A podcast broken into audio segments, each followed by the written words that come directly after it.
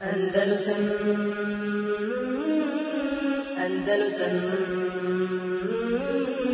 Andalusam إن الحمد لله نحمده ونستعينه ونستغفره ونعوذ بالله من شرور أنفسنا ومن سيئات أعمالنا. من يهده الله فلا مضل له ومن يضلل فلا هادي له. وأشهد أن لا إله إلا الله وحده لا شريك له. وأشهد أن محمدا عبده ورسوله صلى الله عليه وعلى آله وأصحابه ومن تبعهم بإحسان إلى يوم الدين أما بعد أعوذ بالله من الشيطان الرجيم فاسألوا أهل الذكر إن كنتم لا تعلمون فإن خير الحديث كتاب الله وخير الهدي هدي محمد صلى الله عليه وسلم وشر الأمور محدثاتها وكل محدثة بدع وكل بدعة دلالة وكل دلالة في النار Sa ovim večerašnjim predavanjem završavamo uz Allahovu pomoć ciklus predavanja o fikskim mezhebima. Govorili smo o, o imamima mezheba i o mezhebima, osnovama učenja svakog mezheba, a danas večeras imamo namjeru da govorimo o, o onome što je nastalo uh, nakon četvrtog stoljeća u ovom umetu, a to je e, slijepo slijedženje mezheba, taklid i propisu istog i mnogim pitanjima vezano za slijedženje mezheba. Prije toga samo da upotpunimo temu govora o mezebima, imamima mezheba i da naglasimo da su imami e, mezheba, znači četiri imama mezheba, da su uh, oni uh, od najvećih i najboljih učenjaka imama ovog umeta, uh, da su na, treba znači znati i imati u vidu znači da su uh, uložili ogroman trud uh, u izučavanju šerijskih tekstova Kur'ana i Sunneta. Naravno je ono što su, što su prenijeli od ashaba tabijina do njihovog vremena. Također uh, od, vrije, e, od onog što je vrijedno da se spomeni e, kao zahvala njima i to da su uložili ogroman trud u e, u razumi, znači u tef, tefkihul muslimin, odnosno znači u spuštanju fika, razumijevanja vjere i fiskih propisa među muslimanske mase, uopšteno među muslimanima, time ih navodeći i upućujući kako da slijede istinu koja je došla u e, izvorima ove vjere. Također, e, rezultat njihovog rada su e, velika skupina učenika e, sa četiri mezeba, učenjaka e, koji su nastavili e, istim, istom metodologijom e, da, znači, da doprinesu ono što su i njihovi imami doprinili uh, e, u, u tumačenju prenošenju uh, ove vjere i razumijevanju vjere. Također, znači, od tragova imamo ovoj, ovi dan danas mnoštvo knjiga, fiskih škola, univerziteta koji se vraćaju na određene mezebe i tako možemo nabrati e, još mnoge druge stvari, bitno je da naglasimo da ono što nam je došlo od četiri mezheba, e, da se, e, da se to ubraja, e, da treba pridružiti, e, znači od četiri mezheba misli su sa strani fikha, da treba pridružiti znači onome što je preneseno od e, fika ashaba tabiina i onih prije njih koji prije znači imama četiri mezeba. To je vrlo bitna stvar. Odnosno da nakon uh, imama četiri mezeba i ono što je došlo od hajra od njih i što dan danas traje znači da i dalje ostaje znači Kur'an i sunnet dva netaknuta izvora šerijata a nakon njih naravno iđma i kijas Eh, i da je to ono na što se muslimani trebaju vraćati u osnovi.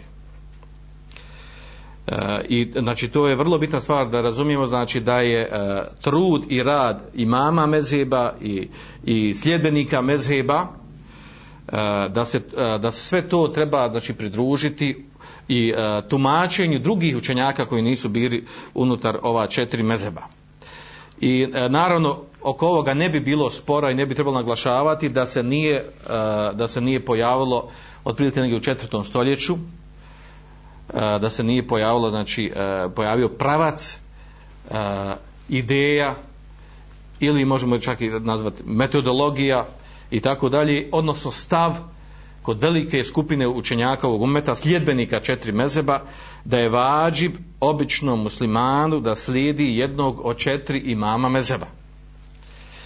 I taj pravac i to razumijevanje uzrokovalo e, uzrokovalo e, određene poremećaje u metu e, o kojima mi večeras ćemo govoriti uz Allahu pomoć.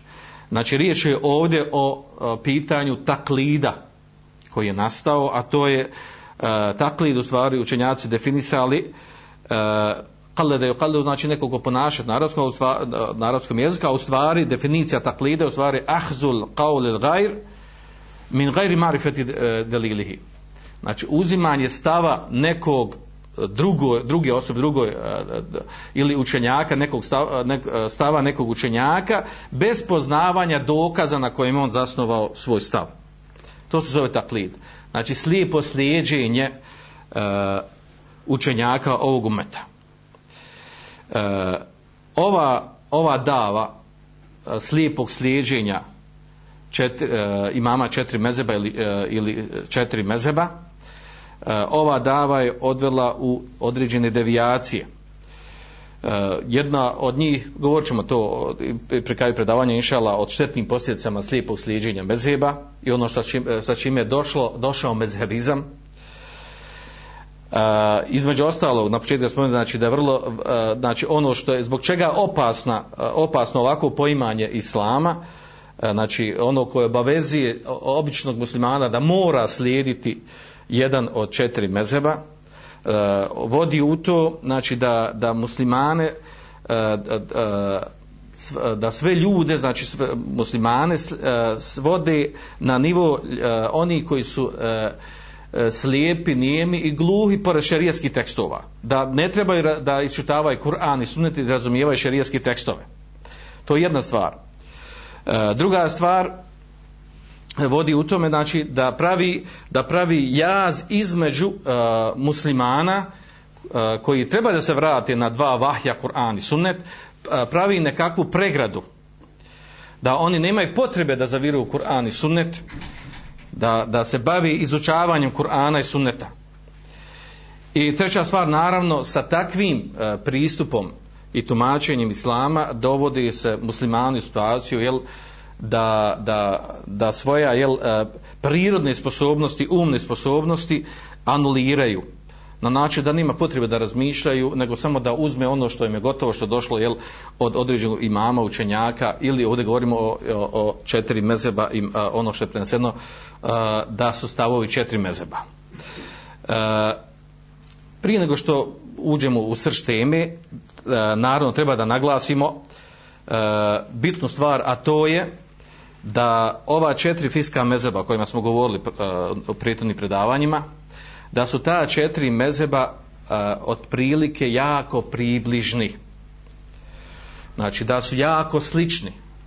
Da nema razlike među njima. Odnosno, e, razlika u mezebima nije akidetske prirode, što je vrlo bitna stvar. Uh, navešemo te neke bitne stvari koje govore o tome da su četiri mezeba i imami četiri mezeba da su oni otprilike bili na istom i da su pozivali na isto. Znači svaki imam od ova četiri mezeba uh, e, su izgradili svoje fiske škole, medrese na onome na čemu su bili učenjaci ehlu sunneta val džemata u akidi, prvenstveno znači. Govorimo o akidi. I sva četiri imama mezeba su uh, učenjaci koji se borili protiv akideskih devijacija koje se pojavile u metu.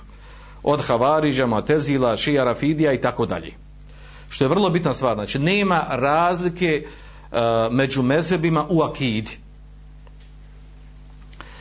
Uh, druga bitna stvar, a to je da su temelji, temelji sve četiri mezeba, e, osnove, temelji na kojima su izgrađeni mezebi, nema razlike između četiri mezeba. Znači na istom su izgrađeni. A to je Kur'an, sunnet, iđma i qiyas. Sa određenim e, razlikama u detaljima poimanja e, sunneta, iđma, kijasa i tako dalje. A onda imamo druge izvore e, šerijata oko kojih imaju, u kojih se učenjaci, odnosno učenjaci četiri mezeba razilazi. Treća stvar, što je vrlo bitna stvar, što ukazuje na bliskost ova četiri mezheba, a to je da su uh, imami četiri mezheba, da su oni e, jedni od drugih uzimali e, šerijatsko znanje, učili jedni kod drugih šerijatsko znanje. E, ako se sjećate, i čak i njihovi učenici, jel? Ako se sjećate, jel, govorili smo o tome kako je koji imam Alikum selam. Kako je koji imam, od koga učio i e, ko su mu bili šejhovi. Pa tako ako uzmemo jel, učenike Ebu Hanife, e, naveli smo da su njegovi učenici išli Pa Malika i uzeli znanje od njega. Poput Ebu Jusifa, Uh, poslije Muhammed ibn Hasan Šajbani koji je čak i prenio ima rivajet Muvatab od Muhammed ibn Hasan Šajbana koji je učenik imama Ebu Hanife što znači, a, mi, a govorili smo o tome da je hanefijski mezeb nije samo ono na čemu je Ebu Hanife, nego su, na čemu su i Ebu Jusuf, Muhammed Hasan Šajban i njihovi stavovi. E, također, učenici imama Malika su neki išli kod, da uče kod e, kod uleme i učenjaka, odnosno učenika Ebu Hanife, poput Esad ibn Furata, koji u stvari, koji je i e, koji je napisao knjigu Mudavone, a, ko, a koji je išao i uzeo znanje od e, učenika šejhova, učenika Ebu Hanife, odnosno šejhova Hanefijskog mezeba. Onda imam Šafija, E, koji je e, u početku traženja znanja učio kod, kod imama Malika, poslije je otišao u Irak pa učio kod, e, kod, i desilo se znači, da je preuzeo znanje od, od Hanefija iz Hanefijskog mezeba, kod uče, učio kod učenika i imao sa njima a, a, fikske rasprave u mnogim pitanjima sa učenicima Ebu Hanife. A, tako imam, onda imamo da je imam, a, imam Ahmed učio kod imama Šafije, znači vidimo ovaj e, lanac uzimanja znanja da je bio isprepleten, isprepleten između samih imama Mezeba. Što ukazuje znači da je neminovno da su oni bili uh, u globalu na istom u poimanju, tomačenju, fika. Uh, dalje, uh, što se desilo kroz historiju, a to je što govori jel, o, o jednom osnovu sve četiri mezeba a, i, da, i da je u globali bila to prevlađujuće mišljenje i stav, a to je da su e, mnogi veliki učenjaci prelazili iz jednog mezeba u drugi mezeb. I o tome su govorili učenjaci i go iznosili stav da nema smetnja ako neko jel, pređe u drugi, slijedi neki drugi mezheb. Pa su prenijeli čak poimenično učenjaci koji, od koji učenjaka je prešao na neki, e, na neki drugi mezheb. Recimo poznati učenjak Tahavija, Buđafša Tahavi, autor one Tahavijske akide, e, on je u početku bio šafijsko mezeba, pa je promijenio mezeb i, i prešao u hanefijski mezeb. Uh, e, također Hatib Bagdadi, bio hanbelijsko mezeba u početku, pa je promijenio mezeb, pa, uzo, pa prešao u šafijski mezeb. Uh, učenjak Ibn Faris bio u, početak, u početku šafijskog mezeba, pa poslije prešao u malikijski mezeb. Ili Ibrahim ibn Khalid Bagdadi bio hanefijsko, pa prešao šafijski mezeb. Ili Abdulaziz ibn Imran Huzai e, bio od velikih učenjaka malikijskog mezeba, da bi poslije prešao u šafijski mezeb. I tako je E, tu je znači mnogo mnogo učenjaka koji su na takav način jel, mijenjali mezeb e, naravno mijenjali su mezeb iz razloga što su bili uvjereni da, da, je, da je bolje iz određen razloga slijedi neki drugi mezeb na, o, o, mimo onog na kojim su oni bili. Naravno e, peta znači sljedeća stvar a to je da, da su e, imami mezeba svi e, imali namjeru i cilj da da, e, da utvrde ustanove e, uh, fiske propise e, kako bi oni pojednostavili ljudima kako bi lakše mogli da, da razumiju šerijat i žive po njemu. Znači, e, i da su se vraćali na iste, u, prilikom toga vraćali se na iste izvore. Znači, ovaj cilj je ostvaren kroz četiri mezeba. I to je bila namjera. Znači, e, imama meziba nije bila namjera da formiraju svoje mezebe, su pozivali da, da, i neko, da neko nakon njih formira njihov mezeb, koji, koje, što mi danas imamo poznato među ljudima. E, ova stvar je odvela do tog, znači, e, ovo poimanje, da su imami, znači, meziba imali tu namjeru, imali tu namjeru, znači, da pojednostave ljudima razumijevanja Kur'ana i Suneta kako bi kako bi mogli sprovoditi u praksi živjeti e, po propisima koji su, koji su došli u Kur'anu i Sunnetu.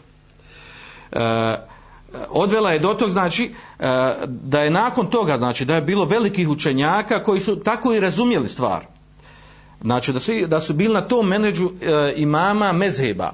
Pa su napisali e, velike i knjige koji, kojim, kojima smo mi danas i dan danas zasluži tim učenjacima e, gdje se vraćamo na te knjige gdje oni u jednoj knjizi e, obrađuju stavove svih mezhe, učenjaka mezheba sa argumentima, dokazima i tako dalje. Od tih poznatih knjiga je ono što je napisao Ibn Kudame u svojoj knjizi Al-Mughni, ako inače znači uh, Hanbeli, uh, knjiga Hanbelijskog mezeba, pa onda Nevevi u knjizi Al Međmu koja je inače Šafijskog mezeba, uh, eh, Ibn Abdulber u knjizi Listiskar koja je inače Malikijskog mezeba, uh, pa onda imamo jel, Ibn, Ibn Hajar u Fetul Bari komentaru Buharije sakupio stavove učenjaka uh, uh, vezano za fik i svih mezheba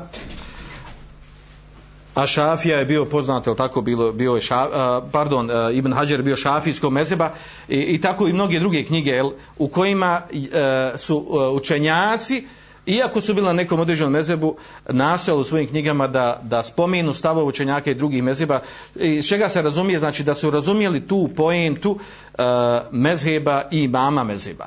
Međutim ovo sve bilo jel, uh, sve bilo dobro da da nije e, da, da se kroz istoriju ovog umeta nije desio taj uh, uh, kako ga uč, ovaj učenjac naziva jel ovaj došlo je do slijepog slijeđenja mezheba i pozivanju slijepo slijeđenja mezheba. I tu je nastao problem. Historijska pozadna tog slijepo slijeđenja mezheba se vraća na to, znači ako bi analizirali, mi znamo da su ashabi, nakon smrti poslanika sallallahu alejhi ve sellem da se vraćalo garum na, na, na Kur'an i ono što su što su razumjeli e, od poslanika sallallahu alejhi ve sellem i prenosili su prenosili su od njega ono što su e, što su čuli i vidjeli i doživjeli sa njim.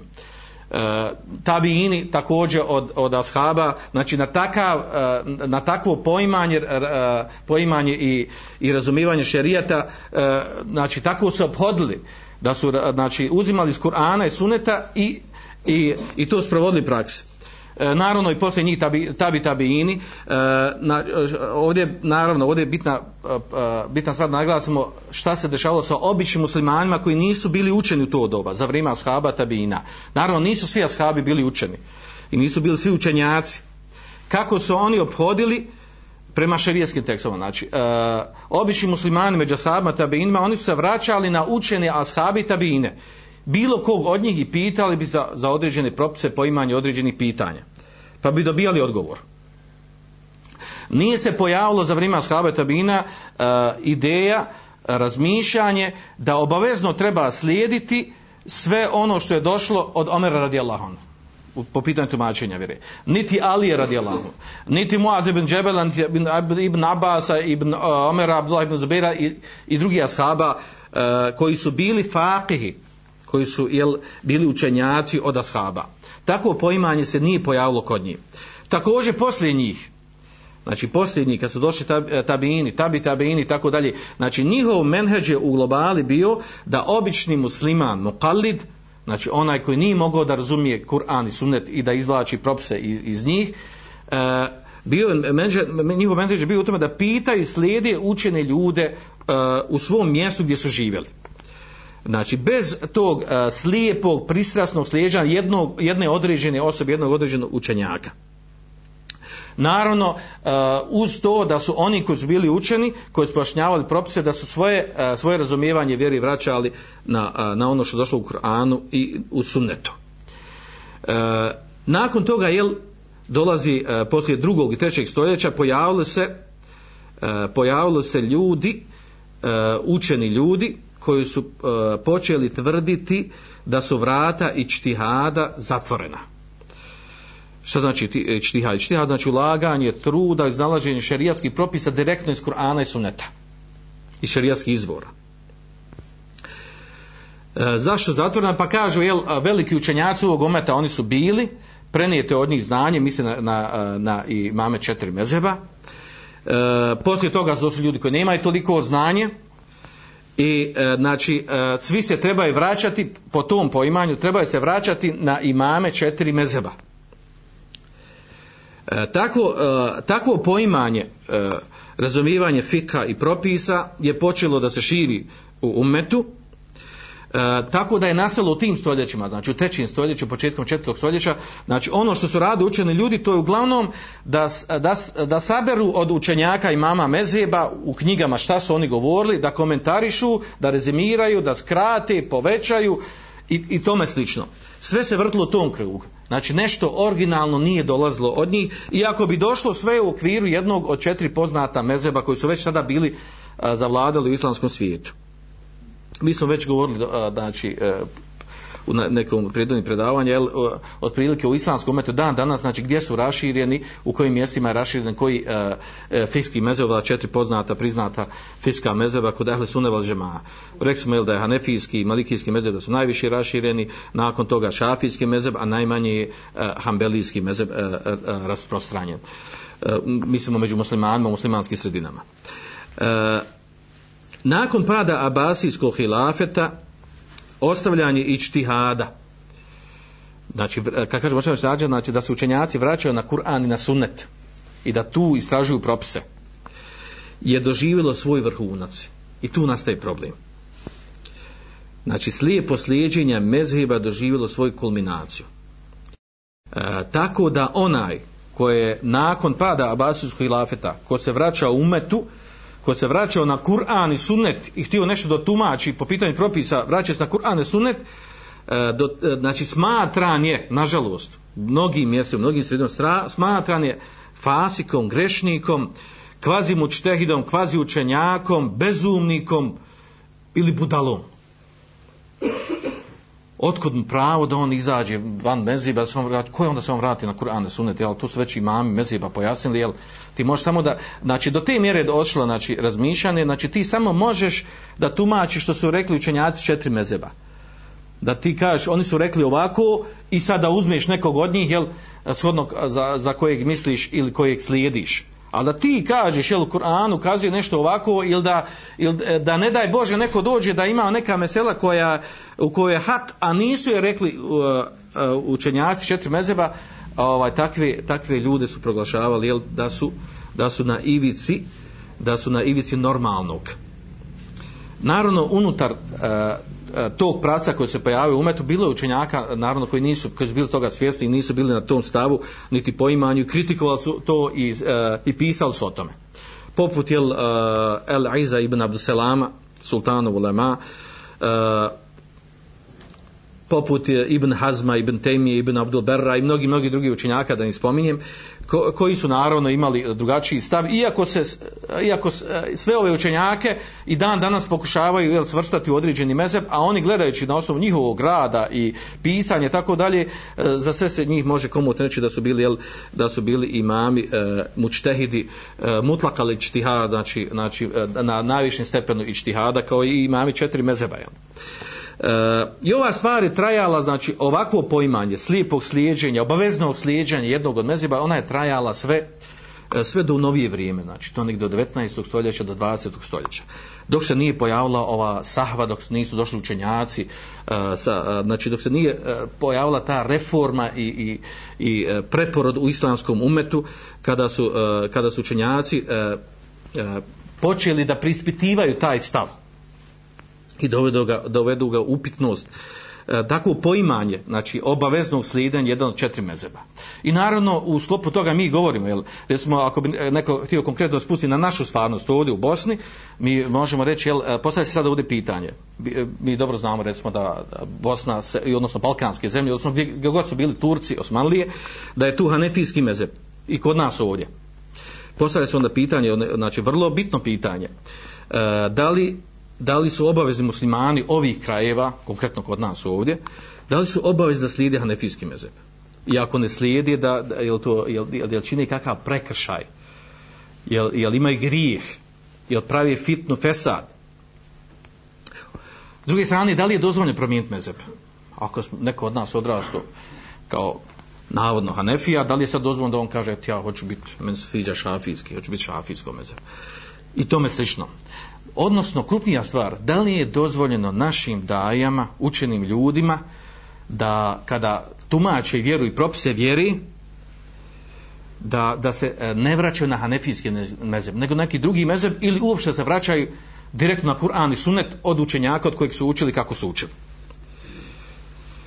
Ili ako radi drugačije, da pravi problem. Da pravi fesad, da ne, ne radi mudru udavi, da pravi fesad, da, da pravi fitno. Ako bi se još vratili dalje nazad, pošto kod nas ova slobodnije tumačenje vjeri se vraća uglavnom na ovaj zadnji rat koji se desio od 91. do 95. E, da li su Arapi, e, učeni Arapi koji su došli u toku Bosne e, e u slopu humanitarnog organizacija i mimo toga, da li su on napravili katastrofalnu grešku time što su, kada su ljude poučavali vjeri, nisu e, vodili računa o hanefijskom mezebu. To tačno da nisu vodili, baš plaho nego mnogi od njih jeli, čak su došli i učili, e, e neki su bili majkrijskog mezega, neki hambelijskog, neki šafijskog. A uglavnom su pozivali, e, pozivali su na Kur'an, na sunet. Da li su tu ime napravili grešku?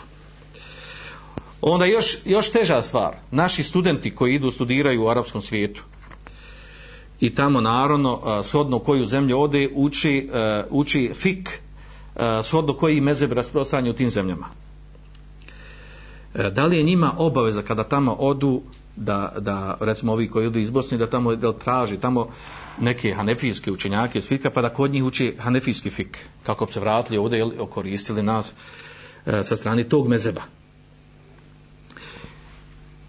ili ima širine u tome da bilo koji zemlju da odu da izučavaju fik shodno koji je e, ko, u školi koji je zastupljen koji fiski mezeb samo kao put stjecanja znanja iz fika. A poslije je shodno koliko, jel, koliko steknu znanja da, da tumače vjeru jel, shodno kako, kako to na što ukazuju argumenti. Uglavnom ovakvi pitanja i mnogi drugi vezani za, u istom kontekstu su jako bitna pitanja. I po ovim pitanjima dolazi i do nekih nesporazuma u praksi. Vjerojatno ste imali priliku. Jedan, jedan daje, student otišao je i vratio se i kaže jel ovaj ne treba slijediti jedan mezeb nego jel sredi što je Kur'an i Sunnetu koji naravno oni sliči njemu pojašnjavaju. Onda dođe drugi i kaže i on je učio tamo i kaže obavezno mora biti Hanefija ovdje nema ko nije Hanefija znači taj tvrdi svako mora biti nekog mezeba. I onda obični ljudi obična braća musliman kaže šta je ovo sa koju pravo od nje šta je tačno od ovog i ovaj kaže pitu učenog i ovaj pitu učenog i, i koju pravo od njih E, Naravno, ovaj, odgovor na tu stvar čućemo jel, toko, toko ovog večerašnjeg obraćanja. Sada se, da se vratimo, jel, kao, da, prije što budemo govorili o tome šta su uh, uh, islamski pravnici rekli oko propisa slijedženja jednog od četiri mezeba ili bilo kojeg mezeba fikskog. Kakav je propis toga? Da li je to vađib ili mustehab ili, ili je haram ili tome slično. Prije toga samo da spomenemo šta su rekli učenjaci, imami mezheba, o e, slijepom slijeđenju njih. Ja ću navesti od svakog imama 3-4 govora vezano u, to, u tom kontekstu, pa će nam biti jel, znači, donekle e, jasnija slika odgovora na, na sva ova pitanja. Odnosno, rezime ovo što ću sada navesti je u tome da su e, imami četiri mezeba bili na stavu, kad se uzme njihove, njihove riječi, na tome da da je batil slijepo slijedženje mezheba koji su nastali nakon njih. Odnosno da onaj koji, e, koji poziva u njihovo slijepo slijedženje da je opriječan njihovom menheđu razumijevanju koje su oni ostali nam u emanet.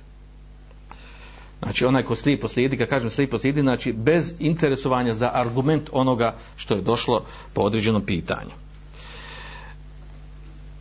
odnosno jel neki učenjaci kaže, idu dalje pa kaže um, znači kaže mutevatir predajama predajama preneseno od imama četiri mezeva zabrana njihovog slijepog slijeđenja i to je tačno kad se analizira ono, ono što su oni rekli uh, svodi se na to. Pa recimo imam Ebu Hanife. On kaže ovo sve što ću spomenuti znači spominjem da je spominjem ono što je zapisano u knjigama znači da je pouzdano to da su oni rekli da, da zbog vremena da ne navodim gdje je tačno navedeno ko je rekao u kojoj knjizi. Kaže Ebu Hanife, kaže la jehillu li ehadin en jufti bi kaolina ma lem jalem min ejne kulna. Kaže nije nikom dozvoljeno da daje fetvu po onom što smo mi rekli, misli na sebe i, on e, na svoj mezeb, uh, e, kaže ma lem jalen, sve dok ne zna min ejne kuna, sve dok ne zna odakle smo mi to uzeli. E, odakle uzeli, znači misli na, na ono, odakle, na argument šarijaski, iz Korana, sunneta, iđma ili tako dalje. U drugoj, e, u drugoj izreci, odnosno e, predaj koja se prenosi od njih da je rekao, kaže iza sahal hadithu fehuva mezebi. Ako je vjerodostojan hadis, to je moj mezeb. Inače ovu izreku, ako je vjerodostojan hadis, to je moj mezeb, pre, prenosi se da su rekli sve četvorica imama mezeba. Ako je vjerodostojan mezeb, ako je vjerodostojan hadis, to je moj mezeb. Treća izreka koja se prenosi u ovom kontekstu, uh, slijepog slijeđenja, kaže imame Buhanife, kaže ida da e, kultu qawlan yukhalifu kitab Allah wa khabar rasulullah sallallahu alejhi ve qawli kaže ako kažem govor koji je oprečan Allahovoj knjizi ili e, sunetu poslanika sallallahu alejhi ve sellem kaže ostavite moj govor znači ovo jasno ukazuje znači da je bio a, protiv toga a, protiv slijepog slijeđenja koje je danas prisutno na koje se jel, na vas glas poziva. Uh, također od, od imama od Mana Ebu Hanife se prenosi da je rekao kaže haram je onome ko ne zna moj dokaz da daje fetvu po mom mišljenju. Znači krupne, krupne riječi krupne izjave. Uh, što se tiče imama Malika, da idemo redom uh, imame Mezheba, ima Malik također od njih se prenosi mnoštvo izreka u ovom kontekstu. Uh, od pr prvih je bila ona, kaže, ina mene bešeron, uhtivo sib, kaže, ja sam čovjek. Pogriješim i potrefim. fanzuru firej, pa pogledajte u moj stav. Fa kullu ma wafaqal kitab wa sunnete fakhudhu bihi. Kaže sve ono što se složi sa, sa kitabom i sa sunnetom uzmite to. وَمَا ma lam yuwafiqhuma fatrukuhu. A sa njima ne složi sa čime? Sa Kur'anom sunetom, kaže to ostavite. Na drugom mjestu drugom prilikom kaže lejse ahadum ba'da nebi sallallahu alejhi ve sellem yuhadu min qawlihi wa yutruku illa nabiy sallallahu alejhi ve sellem kaže niko nakon vjerovjesnika sallallahu alejhi ve sellem ne uzima se od njegovog govora i ne ostavlja se osim poslanik sallallahu znači niko se e, niko se ne uzima slijepo onako kako je došlo osim vjerovjesnika Muhameda sallallahu alejhi ve sellem. Svako drugi mimo njega yuhadu min qawlihi wa yutreku znači uzima se i ostavlja se shodno koliko se slaže sa argumentima kitaba i sunneta.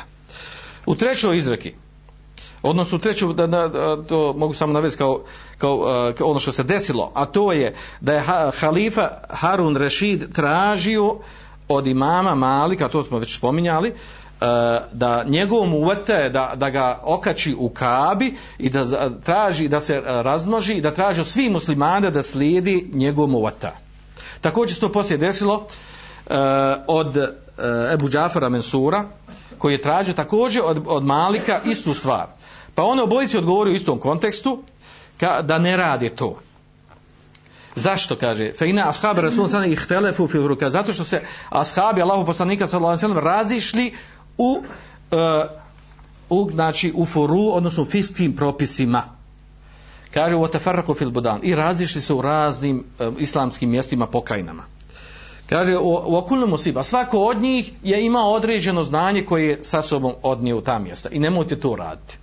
Ljudi su navikli na ono što im predoseno od, im, od ashaba ili tabina koji su došli i prenijeli to znanje koje, koje je kod njih E, imam šafija od imama Šafije preneseno mnogo, mnogo, e, mnogo, mnogo e, rečenica koje govore u tom kontekstu. Između ostali, Eh, kaže njegov eh, najpoznatiji eh, učenik Rabija ibn Suleiman, prenosi on kaže da je rekao Ida vajetum fi kitabi khilafe sunnet Rasulullah sallallahu alejhi ve sellem kaže faqulu bi sunnetihi vada'u ma qult Kaže ako nađete u mojoj knjizi, a on je napisao, govorili smo da on napisao, on je lično napisao knjige koje su osnov njegovog mezheba, poput knjige El Um, kaže kad nađete u mojoj knjizi E, nešto što je suprotno sunnetu Allahov poslanika sallallahu alejhi ve sellem recite odnosno e, govorite po ono što je došlo u sunnetu a ostavite ono što sam ja rekao. Također imam šafija kaže kullu mes'eletin takallamtu fiha bi hilafi sunneti, kaže, fa ana rađun anha fi hayati wa obade mamati Svaka, kaže, mesela, o kojoj sam ja govorio, a ona je suprotna sunnetu, narod misli na vjerodostan sunnet, jel? Fa ene rađun anha, ja se, kaže, vraćam od nje, ostavljam nje, kaže, fi hajati u u toku moga života i nakon moje smrti. Ovdje naglasim jednu vrlo bitnu stvar.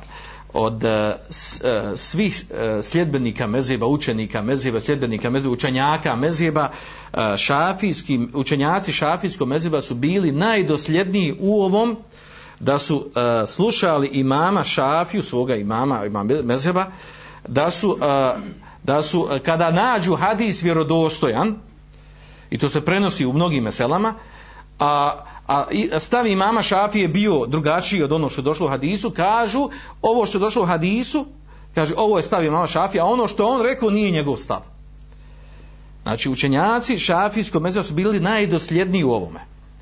I poznati su znači e, učenjaci Šafijskog mezeba da su oni bili najbolji, najveći komentatori e, hadijskih knjiga. Znači, redo kad spominjali, e, kad spominjali hadijske zbirke i komentare njihove, uglavnom ćemo naći da, da su to bili učenjaci šafijskog mezeba. Također od imama šafije se prenosi da je da mu je došao da mu je došao Rabija i rekao i prenio mu jedan hadis i pitao ga kaže etehudu bihi? Kaže hoćeš li uzeti ovaj hadis? Pa on je njemu odgovorio kaže eterani mušriken. Kaže jel ti mene smatraš mušrikom? Euterani kaže fi vasati e, zunnara. Ili kaže vidiš na mojoj sredini misli na mojim prsima krst. Euterani hariđen min kenise. Ili me kaže vidiš da sam izašao iz kenise iz crkve? Kaže naam. Ahidu bihi. Da na, uzimam po tom hadisu radim po tom hadisu kaže wa zalika al fard ala kulli muslim. Kaže to je obaveza far svakom muslimanu. Allahu ekber kako kako divan odgovor. Znači, hoće da kaže da onaj kome dođe jasan argument iz Kur'ana i Sunneta i ukazuje o tom pitanju, a onda on kaže, ne znam, ja slijedim ovog imama ili onog imama, ovog šeha, onog šeha, znači, ovo se odnose riječi imama šafi na takvo ponašanje. Također imam Šafija kaže, od prenosi od Abu Thavra da je rekao, kaže, kullu hadithin, ani nebisan fehuva qawli. Kaže, svaki hadis od vjerovjesnika sallallahu sallam, kaže, to je moj stav. Allahu akbar. Wa in lam tasma'u minni, kaže iako wa in lam tasma'uhu minni, iako niste čuli da sam ja rekao taj stav. I opet naglašavam, znači, e, zbog ovakvog e, stava imama Šafije, E, njegovi učenici su bili najdosljedniji u tome da kada bi našli neki, e, neki hadis e, da je, da je opričan onoma čemu ima Šafija, oni bi, oni bi slijedili hadis i rekli ovo je stav imama Šafije po tom pitanju. E, također imam ah, Ahmed ibn Hanbel, od njeg se prenosi slične izreke, e, između ostali kaže la tuqalliduni wala wala la tuqallid la tuqallidni wala tuqallid Malik wala Shafi wala Lauzai wala Thawri wa khudh min haythu akhadu. Kaže nemoj slijediti mene. Pitao ga o tome o slijedženju ovog onog učenjaka da navodim pitanje, pa je rekao nemoj slijediti mene, niti, ne, niti da slijediš Malika, niti da slijediš Šafiju, niti Auzaja, niti Theurija, misli Sufejane Theurija, kaže hud min hajtu ahadu, uzmi odakle su oni uzeli. A to je iz Kur'ane suneta. Neko će reći, pa sa ovim kaže, pa dobro imam Ahmed ovdje mislio, ovaj, oni govori o svojim učenicima, koji su bili učeni, i oni mogu uzeti iz Kur'ana suneta, šta ćemo mi obični muslimani, jel? Kako bi odgovorio na ovu stvar. I da li je on mislio samo ovdje na svoje učenike ili uopšte, niču, uopšte mislio na, na sve muslimane. Prenosi se također od njega, kaže, raju euzaju, raju maju, raju ebi hanife, kulluhu rajun. Kaže, stav euzavija, stav malika, stav ebu hanife, sve su to stavovi, mišljenja huwa indi sawa kaže sva ta mišljenja kod mene ista na istom stepenu na istom nivou. Kaže wa inma al-hujjatu fil athar. Dokaz je kaže u čemu athar athar to su u hadisima vjerodostojnim. E, također kaže men radda haditha rasulillahi sallallahu alaihi sallam fa huwa ala shafa halakatin. Onaj ko odbije hadis Allahovog poslanika sallallahu alaihi sallam on je kaže na ivici propasti. I još kaže, kaže min qillati fiqhi rajuli an yuqallida dinahu rijal. Kaže od manjkavosti uh, razumijevanja ili fika čovjeka, fika vjeri, razumijevanja vjeri, kaže da ponaša u svojoj vjeri ljude. Pogotovo kada znamo da, da smo obavezni da slijedimo ono što je došlo u Koranu i u sunnetu, ono, ono, ono na čemu se složili učenjaci ovog ummeta. I još tome da dodamo, jel, kaže imam šafija, kaže, eđme al muslimune, ala enne men istebanet lehu sunnetu, uh, sunnete Rasulullah sallallahu alaihi wa sallam. Kaže, složni su muslimani da onaj kome postane jasan sunnet Allahov poslanika sallallahu alaihi wa sallam, lem jekun lehu en jeda'aha li qavlin ehad mine nas. Nije mu dozvoljeno da ga ostavi zbog riječi bilo koga od ljudi. Kaže Ibn Abdul Barr, Eđma'a nasu ala enel muqallid lejse ma'dude min ehlil ilm. Kaže, složni su učenjaci da muqallid, onaj koji slijepo slijedi njekoga u vjeri, kaže da se ne ubraja u učene ljude.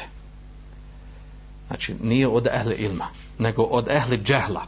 U anel ilme marifetul haqi bidalili. Kaže, i, i da je znanje, kaže, poz, uh, poz, znači, spoznaja istine sa argumentom. To je znanje. Bez argumenta, bez argumenta, znači nisi učen, nego slijepo slijediš nekoga. Znači, ovo što smo naveli od učenjaka četiri mezeba je dovoljno da presudi po ovom pitanju, jel, da kažemo, jel, dozvoljno, jel, jel obaveza muslimanu da slijedi određeni mezeb. Međutim, međutim, mi ćemo ipak jel, ovaj, obraditi ovo pitanje. E, naravno, ja sam već malo prije spomenuo da je e, u, u zadnja dva stoljeća znači u ovom umetu se pojavio, pojavio preporod renesansa po pitanju e, uh, šerijeskog znanja i da se pojavili učenjaci koji su uh, otvorili vla, vrata i čtihada i pozivali to uh, uh, javno i tajno poput učenjaka uh, u Jemenu Ševkanija i Saneanija poput u Indiji sidi uh, Hasan uh, Hana Kanuđija poput jel Šankita iz Mauritanije Ibn Baza u Fejmina u, u Saudiji Albanija koji iz naših krajeva i mnogi mnogi drugi činjaka da ne navodim koji su jasno i dvosmisleno pozivali i govo, e, da, da se znači slijedi ono što je došlo u širijetskom argumenta Kur'ana i Sunneta e, i da se slijedi učeni ljudi nevezano nevezano za mezheb fikski. E, po pitanju toga znači kakav je šerijski status slijeđenja određenog fiskog mezheba?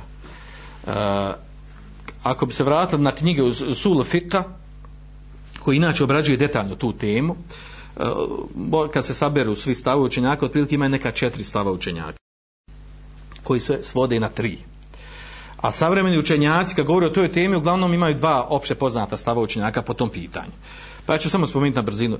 Eh, po pitanju, znači, eh, ovog što su učenjaci kroz historiju unutar knjiga u Sulu Fika spominjali, on spominje četiri stava.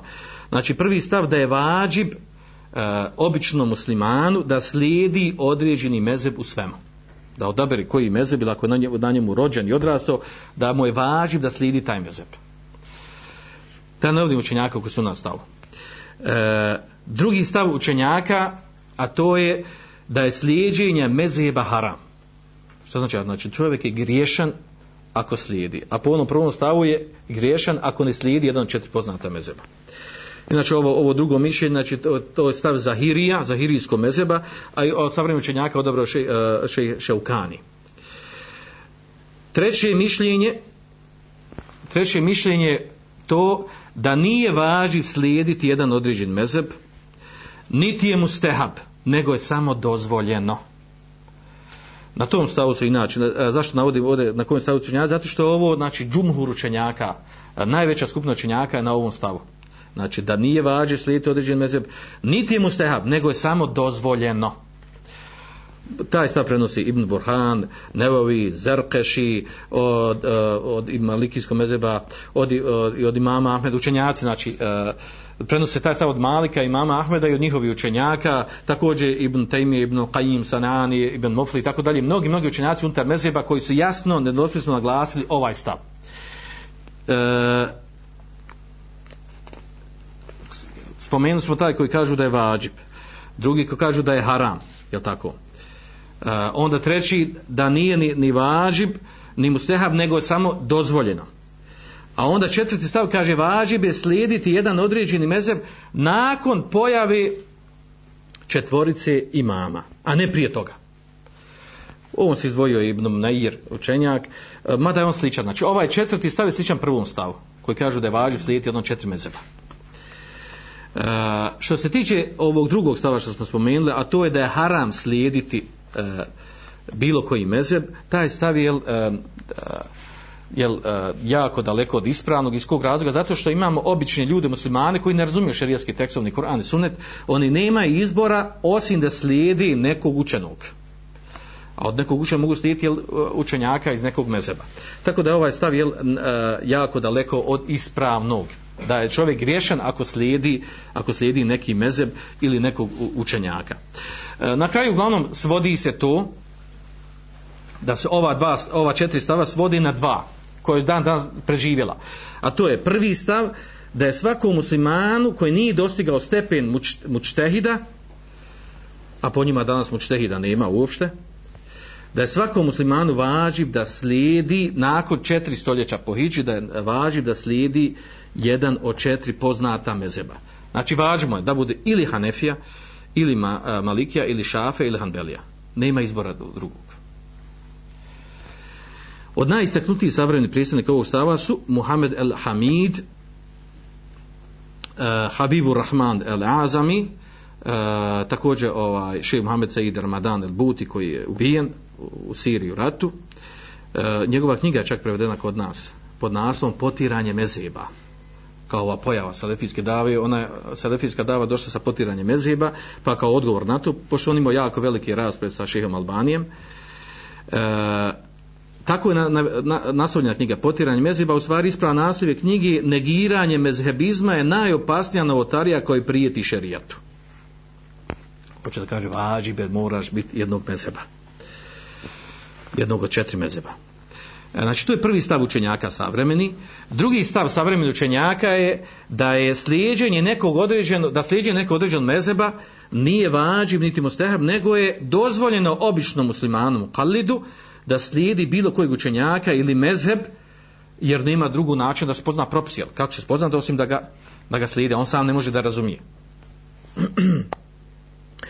I čak e, dodaju, kaže, da je obavezivanje muslimana da slijede jedan određen mezeb u svim pitanjima vjere, da je to novotarija za koju nema dokaza ni u Kur'anu, ni u sunetu, ni u džma učenjaka. Najistaknutiji savremeni e, zagovornici, zagovarači ovog mišljenja su Ahmed Šakir, Mohamed Amin Šakiti, Bin Baz, uh, Mohamed uh, Muqaddem uh, iz, uh, iz Egipta, Ebu Isa Huveni, Šejh Albani i tako e, učenici od svih ovih, e, ovih šejhova i mnogi, mnogi drugi šejhovi da navodimo. E, prije analize argumenata, mada nema plaho argumenata uopšte po ovom pitanju, ovaj, zato, zato to, to ćemo lagano završiti, samo da navedemo jel, ovaj, da se razilaženje učenjaka po ovom pitanju vraća na jednu, na jednu, ovaj, na jedno drugo pitanje. A to je e, muslimani u globalu. Se, e, po, po recimo učenjacima koji kažu da je vađi da se slijedi određeni mezeb. Oni dijele muslimane oni dijele muslimane na dvije skupine ljudi. Prva skupina ljudi kaže to su mučtehidi. To je ostvari oni koji su dosili stepeni čtihada, znači direktno mogu da se vrate na Kur'an i Sunnet da uzmaju propise iz Kur'ana i Sunneta. A po njima nakon četvrog stoljeća takvih ljudi nema. Kaže druga skupina e, muslimana su muqallidi. To su oni znači koji nisu na stepenu mučtehida. I kaže njima je važno da slijede jedan od četiri od četiri e, poznata priznata mezeba. Znači oni dijeli muslimane na te dvije skupine. A za prvu skupinu mučtehida kažu da je nema uopšte. Prema tome ostade da su svi muslimani, da su mokali da je važno da slijede, da slijede jedan od četiri e, e, e mezaba. To navodi Ibn Abidin u svojoj knjizi e, Haši. Kaže stav na kojem smo mi i po kojim se radi ono na čemu su naši fakihi, rahimehumullah kaže da je apsolutni apsolutni čtihad u fiku zabranjen nakon što je prošlo četiri stoljeće četiri, četiri stoljeća od hidžre da je zabranjen Znači nema, nemaš pravo da vršiš čtihad u širijskim tekstom, nego moraš da slijediš mezebe. Također Muhammed El-Hamid u svojoj knjizi kaže obaveza slijedjenja, u svojoj knjizi koja zove obaveza slijedjenja četiri mezeba, kaže niko ne, e, niko ne tvrdi da je na stepenu apsolutnog ičtihada, znači da je učen na stepenu učtehida, kaže osim onaj koji je krnjave pameti, malog znanja i slabe vjere. Hoće da kažu nema učenog koji se može, koji se može vraćati na Kur'an sunet, nego mora da slijedi jedan, jedan od četiri mezeba. Uh, e, dok skupina učenjaka koji kažu da muslimani nisu obavezni da slijedi ni jedan od četiri mezeba, ne, niti je to mustehab, nego samo dozvolje da ima izbora. Kako će drugačije duž za propisa, dostava osim da slijedi jednog od četiri mezeba ili neko drugo učenjaka ako ne slijedi ni jedan od, ova, od, od ovih mezeba. Oni dijeli muslimane na tri skupine. Kaže, e, mučtehidi a to su ovi učenjaci koji su došli na stepeni čtihada, koji uzimaju direktno propise iz Kur'ana suneta, njima nije dozvoljeno, kaže, nikog da slijedi, osim da se vraćaju na direktno širijeske argumente. Druga skupina kaže, a to su muqallidi, kaže, to je oni koji ne razumiju ono što je došlo u Kur'anu sunnetu, pa su obavezni da, da pita i slijedi nekog učenog čovjeka. A od učenih e, ljudi je neko ko slijedi od, od četiri, nekog iz četiri mezeba, koje, e, koji slijedi, e, znači, jedan od četiri mezeba. A onda dodaju treću skupinu, a to je takozva, to su mutebije. To su, kaže, e, to su ljudi koji su izučavali šerijat, e, tu tulabul ili traži, traži šerijetsko znanje i došli su na stepen. Znači, niti su postali mučtehidi da mogu direktno uzmati šerijetske uh, e, propise iz Kur'ana i Suneta, Eh, a niti su obični muslimani koji ne razumiju Kur'an i Sunet, nego imaju znanje iz Kur'ana i Suneta iz ono što je preneseno i zabilježeno u knjigama učenjaka. Pa su na stepenu tom da mogu eh, se vrat na, mogu se vratiti na stavove učenjaka i razumjeti njihove argumente i na osnovu argumenta odabrati koji je najbliži, najispravniji stav. I eh, tu skupinu su nazvali mutebije. E, Itiba znači slijediti, slijediti argument dokaz. Mutebija znači slijedi argument dokaz. Slijedi onaj stav učenjaka koji ima jače argumente i dokaze. Znači na, na ovom razilaženju poimanja dijeljenja muslimana se, e, se vraća razilaženje učenjaka e, znači uh, da li je obaveza slijediti određeni mezabil nije. Uglavnom što se tiče argumenta, sada se vratimo na argumente. Učenjaci koji smatraju da je važit slijediti određeni mezeb. Oni zaista u stvari nema nijednog argumenta šarijetskog s kojim mogu poduprijeti taj stav. Narodno, dovoljno to da mi kažemo, jel, ako bi oni rekli obaveze slijediti e, neki mezeb, da mi kažemo, dobro, kojeg mezeba bio Omar radijallahu anhu? Koji mezeba bio Omar ibn Abdulaziz? Peti pravednih pravedni halifa. Kojeg mezeba je bio učenjaci, znači prije, neko od učenjaka ili obični ljudi prije nego što su došli imami četiri mezeba prije nego što su nastali formirani e, uh, mezebi, četiri mezeba. Naravno, na to nema odgovora. Odgovor na to je stvar nisu bili nijednog mezeba, da su se vraćali na Kur'ana, sunne, tako dalje. Uh, uglavnom, znači, oni ne mogu odgovoriti na to šta je bilo uh, prije nego što su nastala četiri mezeba. Kako su obični muslimani, na koga se vraćali? Vraćali se na učene ljude, naravno. To je odgovor, nema šta drugo bi da odgovor. Uh, od konkretnih argumenta s kojim dokazuju e, svoj stav obavezi slijedženja određenog mezeba, to je onaj poznati kuranski ajet, a to je feselu ehle zikr in kuntum la talimun. Pitajte, kaže, ehle zikr, to su učeni, oni koji imaju znanje, pitajte učeni ako vi ne znate. Oni kažu, jel kaže mu kalid, onaj koji, e, koji e, nema znanja, koji, koji mora slijepo slijediti, e, znači on mora pitati one koji su ehle zikre, a to su kažemo čtehidi, prema tome ne može doći, ne može znati propis osim da pita i kaže time u stvari jel postao obavezan da pita ne, e, nekog iz mezeba, odnosno da slijedi, da slijedi mezeb. Naravno, odgovor na ovo, na ovo, na ovo pojmanje je jasan kod dan. Zašto? Zato što u ovom, ovaj ajet je uz dokaz protiv njih. Jer u ajetu se kaže pitaj učenog, znači bilo kojeg učenog, nije obavezan da pitaš nekog od učenjaka četiri mezeba. Jer, znači, e, njihov argument bio valjan kada bi, kada bi imali argument iz Kur'ana ili Suneta, da je u tom, u tom argumentu došlo, slijedi jednog od četiri imama mezeba, ili slijedi jedan od četiri mezeba, da tako nešto dođe. Ili nije dozvoljeno, jel, da se uzima fetva mimo, nikog mimo, mimo četiri mezeba koja će doći, koja će nastupiti i tako dalje. Znači da je tako nešto došlo u Kur'anu sunnetu, onda bi imali argument. A ovako, jel, ovaj, eh, ovaj ajet je dokaz protiv njih. A onda su došli sa tri dokaza, ili dva ili više njih, eh, sa dokaza koji su više onako, jel, eh, aklije, odnosno raznumsi dokazi.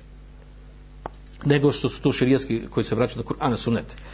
Pa kaže, jel, ako bi, ako bi dozvolili ljudima da, sli, da ne slijedi jedno od četiri mezeba, kaže to bi otvor, otvorila vrata traženja mezhebskih olakšica ili olakšica od učenjaka pa kaže zbog toga treba to zabraniti to je dokaz jel nije vrijedna komentara pa onda kažu jel, uh, kaže stavovi, uh, stavovi imama mezheba četiri mezheba kaže oni su svoje stavove zasnovali na Kur'anu na sunnetu Prema tome mu kalio nema potrebe da se on e, istražuje i pita šta je u Kur'anu sunetu, kad se on izgradili na Kur'anu sunnetu. I prema tome, ako slijedi jednog od imama i četiri mezeba, on slijedi u stvari Kur'an i sunet. Šta je tu odgovor? Odgovor je tu, pa dobro, jeste to tačno u onom u čemu se složili. A složili su 20% mesela. 80% se razišli. Ono u čemu se razišli, kako znamo ko je bliže, ko je na Kur'an na sunetu.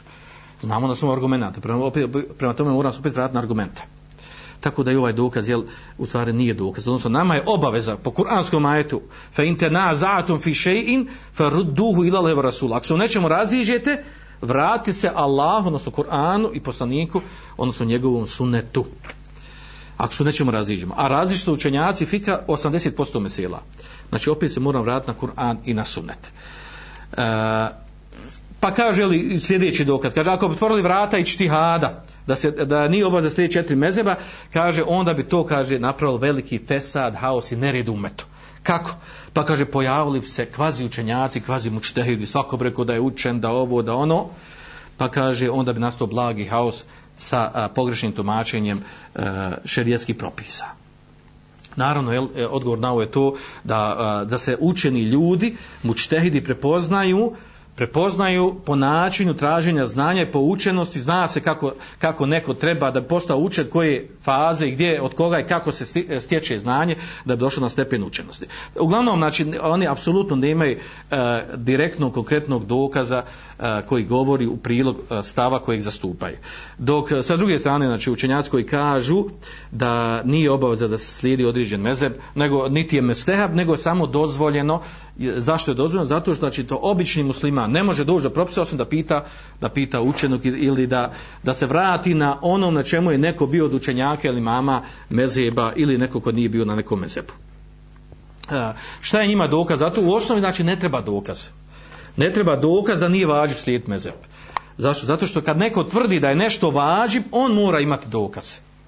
Znači, on mora do, imati dokaz. A pošto on ne ima dokaza, znači, nema potrebe dokazivati suprotno. A recimo može biti od dokaza to da je znači ono što je došlo u šerijskim tekstovima došla je obaveza da se slijedi što je došlo u Kur'anu i Sunnetu. Na to ukazuju znači mnoštva ajeta i hadisa. I Allah je šan obavezao u Kur'anskom ajetu da trebamo pitati učeni. Znači pitati učeni, znači se na bilo koga od učenih. Ili imamo, imamo onaj poznati hadis za onu osobu koja je ashaba koji je kada su bili na putovanju pa se odžunupio pa je pitao nekog od asaba, jel, a bilo velika hladnoća, da li da ovaj, da li ima olakšicu da uzme tejemom, pa su oni rekli jel, da nema, pa je se on, pa je se on okupao, pa je se okupao, jel, pa je, pa je umro kao posljedica zbog velike hladnoće, pa je poslanik sallallahu alejhi ve sellem njima odgovorio, e, odgovorio ashabima kad su prenijeli šta se desilo, kaže zašto nisu pitali ako nisu znali. Zaista je lijek za neznanje pitanje. Znači treba pitati učeni za ono što čovjek ne zna, e, ne zna po pitanju propisa vere, ali znači, e, znači ne određenog učenjaka, nego bilo koga od učenih, e, a naravno čovjek znači u osnovi bi trebao da pita e, uglavnom ljude u, čiju, e, u čije znanje ima, odnosno učene ljude u čije znanje ima povjerenja, za koje zna da imaju najviše znanja. a šta im je dokaz da kažu da je to novotarija? Ima učenjaka koji kažu da onaj koji poziva svi posliđenja određenog mezeba, da je obaveza muslimanova da budu na jednom mezebu, da je to novotarija. Dokaz im je to, kaže, e, što šta ga, što e, znači nemamo u šerijaskim e, argumentima da je obaveza muslimana da slijedi bilo koji mezeb. I kad neko to obaveži i, po, i smatra da je to od vjeri, kaže onda to postaje novotarija a znamo poznati hadis, jel, men ahdete fi emre nahaza ma lise minhu fehu red, ono ko vede naš vjerno što nije od nje, to se odbija hadis koji je došao u Buhari i muslima. Također kažu, jel, najbolje generacije, ono što malo prije spomenuli, najbolje generacije ovog umeta, e, selef ovog umeta, znači nisu slijedili nikog određenog učenog jel, čovjeka u pitanjima vjerije, nego su, jel, nego su jel, izabirali jel, e, bilo koga su pitali koji ima šerijeskog znanja. E, znači kaže čak dokazuju time zašto to notara kaže čak sa imami imami mezheba sa četiri mezheba uh, oni nisu obavezali ljude da im moraju slijediti. Nisu čak zabranili. Ljude su navraćali da slijede šerijaske argumente odakle su i oni uzeli. Uh, I zadnja stvar, zašto, to, zašto je to opasna stvar poziva da obavezno moraš slijediti jedan mezeb, to uh, ako, uh, ako tražimo od ljudi da obavezno slijedi jednog učenjaka svemu što je došao, kao da dižimo tog učenjaka na stepen bezgrišnosti. Sve što dođe od njeg, to je vjera. To, to samo možemo tako prema poslaniku sallallahu a prema učenima ne možemo. Znači, ibrete u tome kad nam dođu sa argumentima, slijedima, ako nema argumenata, bez obra koliko su učeni, i oni mogu pogriješiti. Naravno nema sumnje nakon ovog jela da je odabrano mišljenje to da nije vađiv, ovaj drugi stav, da nije, da nije vađiv, niti, niti mustehab, niti ni sunet slijediti određeni mezeb, nego je to samo dozvoljeno onom, jel, ako je rasprostavljen neki mezeb na nekom mjestu i tako dalje. Međutim, ovdje se postavlja pitanje, jel, uopšte po pitanju e, slijedženja mezeba, ovaj, mi e, ovdje imam, mogu navesti mnogo govora e, učenjaka koji su govorili o tome, koji su govorili o, o toj stvari, da e, slijeđenje mezeba nije obaveza. Znači učenjaci unutar sve četiri mezeba koji su govorili da slijeđenje određenog mezeba da nije obaveza. Ako bi to sad uzeli, znači pudovna vremena uzelo da govorim o tome, e, meni je bitno onda naglasim e, to a, da obični musliman postaviti pitanje kojeg mezeba može, može li biti musliman, obični musliman nekog mezeba. A to je danas često pozna, e, često prisutna stvar da neko upita od običnih muslimana, recimo u našem kraju kaže uh, uh, o šeho daja, uh, eh, ovaj, mogu li ja biti Hanefija ovdje, da ja meni to, meni to komplikovano, to dokazi ovo, ono, rekao ovaj, rekao onaj, to mene interes, nego ja sam Hanefija i ovako, ovako radim, živim, jel? Mogu li ja biti Hanefija? I normalno, jel, na osnovu odgovora što mi sada govorimo, možeš reći, možeš ti biti Hanefija, što nema smijeti da budeš Hanefija. Nije ti vađib, nije mu stehab, ali možeš biti Hanefija. Međutim, posljedno pitan, može li obični musliman uopšte biti na mezebu? Običan musliman može biti na mezebu. O tome su govorili učenjaci. O tome govorio Ibn Qaim u svojoj knjizi Alamul Waqin. E, govori o tome i istakao da u stvari ispravno da, kaže, najveće njegove riječi kaže, u stvari kaže, nije ispravno da se običnom muslimanu pripisuje pripadnost nekom mezebu, jer on nema mezeba na mezebu može biti e, onaj ko ima sposobnost razmišljanja, argumentiranja, ima znanja o tom mezebu. Ili ko je pročitao neku fisku knjigu iz mezeba, zna fetve imama i njegove stave. Onaj ko se nije osposobio za sve ovo i kaže ja sam šafija ili hanbelija ili slično, samom tvrdnjom ne biva tog mezheba. Ne može se pojmiti da običan musliman ima mezeb. A ako i pretpostavimo da on nije dužan kao i ni bilo ko drugi da slijedi nečiji mezeb u smislu da slijedi sve njegove stavove i ostavlja mišljenja drugih učenjaka, niko od imama ne zastupa ovaj ružni bidat, u ružnu novotariju koja, koja se desila u umetu. To tu su stvari jel, navodi učenja Komarela Aškar na koju se knjigu se najviše vraća prilikom govora o ovim svim tematikama prijednim predavanja o mezebima znači istu stvar potvrđuje i navodi druge stavove drugi učenjaka koji kažu da običan musliman nema mezeba i ni na mezebu nego ispravno šta? Običan musliman je mezebu onog učenog od koga uzima vjeru.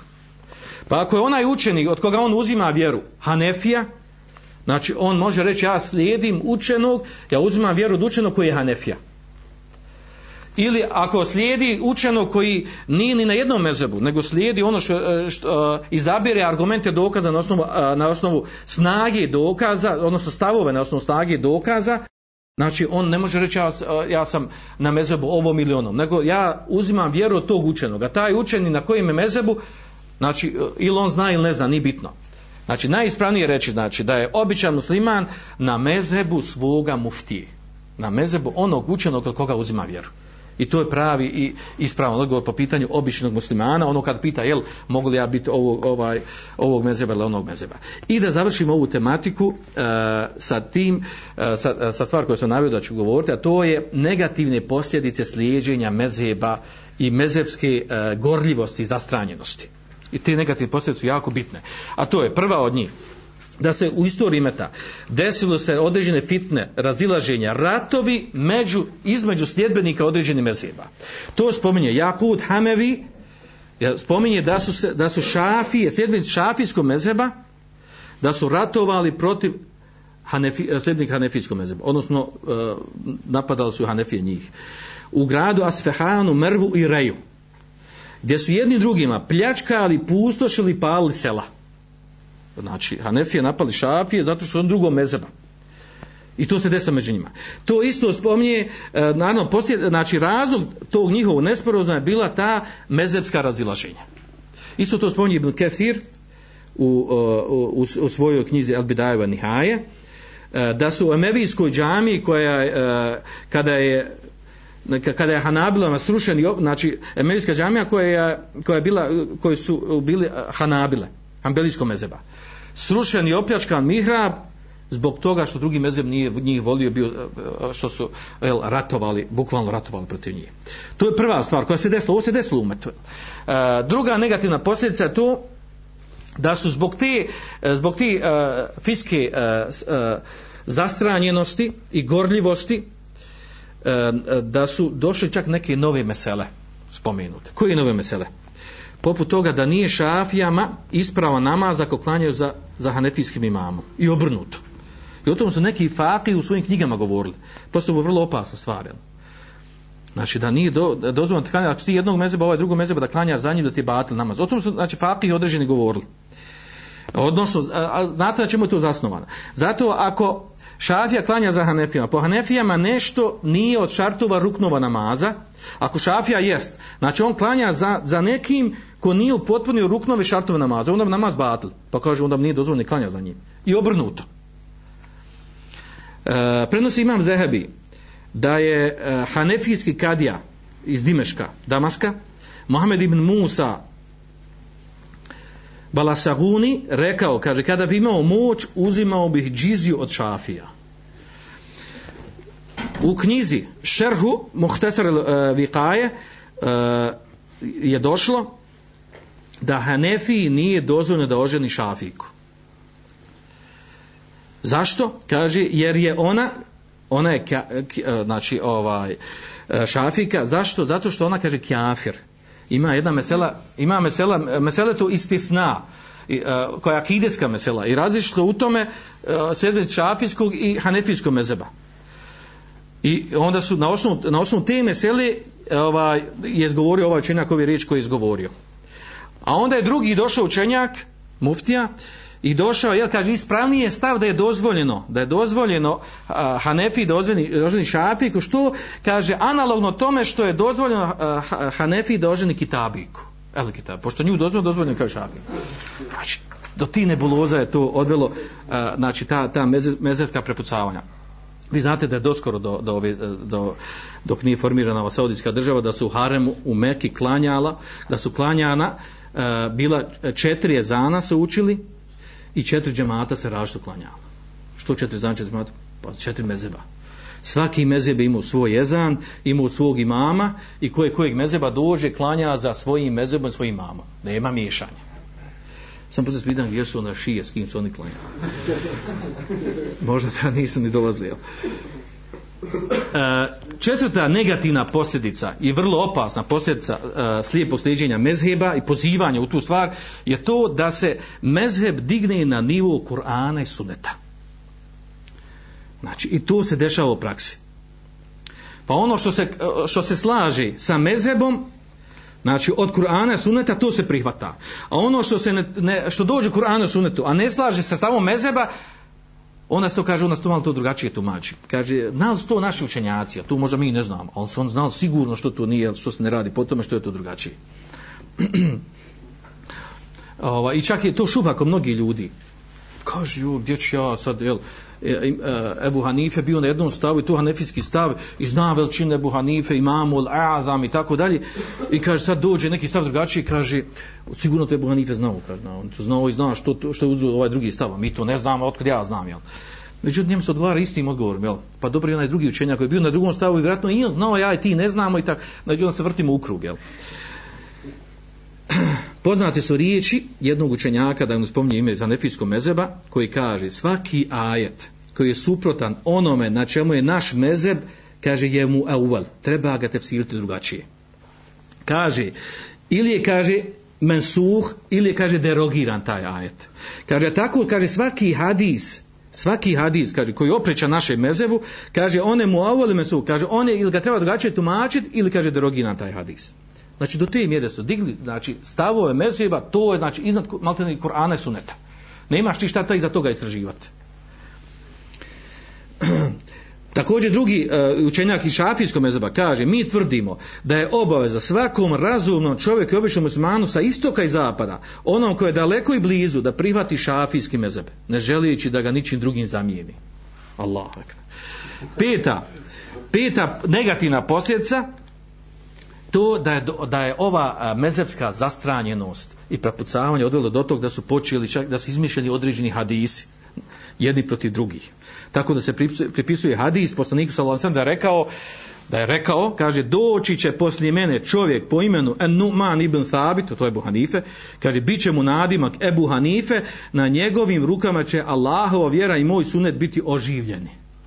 Kao to je hadis, kao to govori veličin kao Ebu Hanife. I to se prenosi u knjigama. Obično pazite u fiskim knjigama jedna velika mahana. U fiskim knjigama se često ne analiziraju hadise. Odakle je prenesen koja je ocjena hadisa osim, eh, osim neki učenjaci.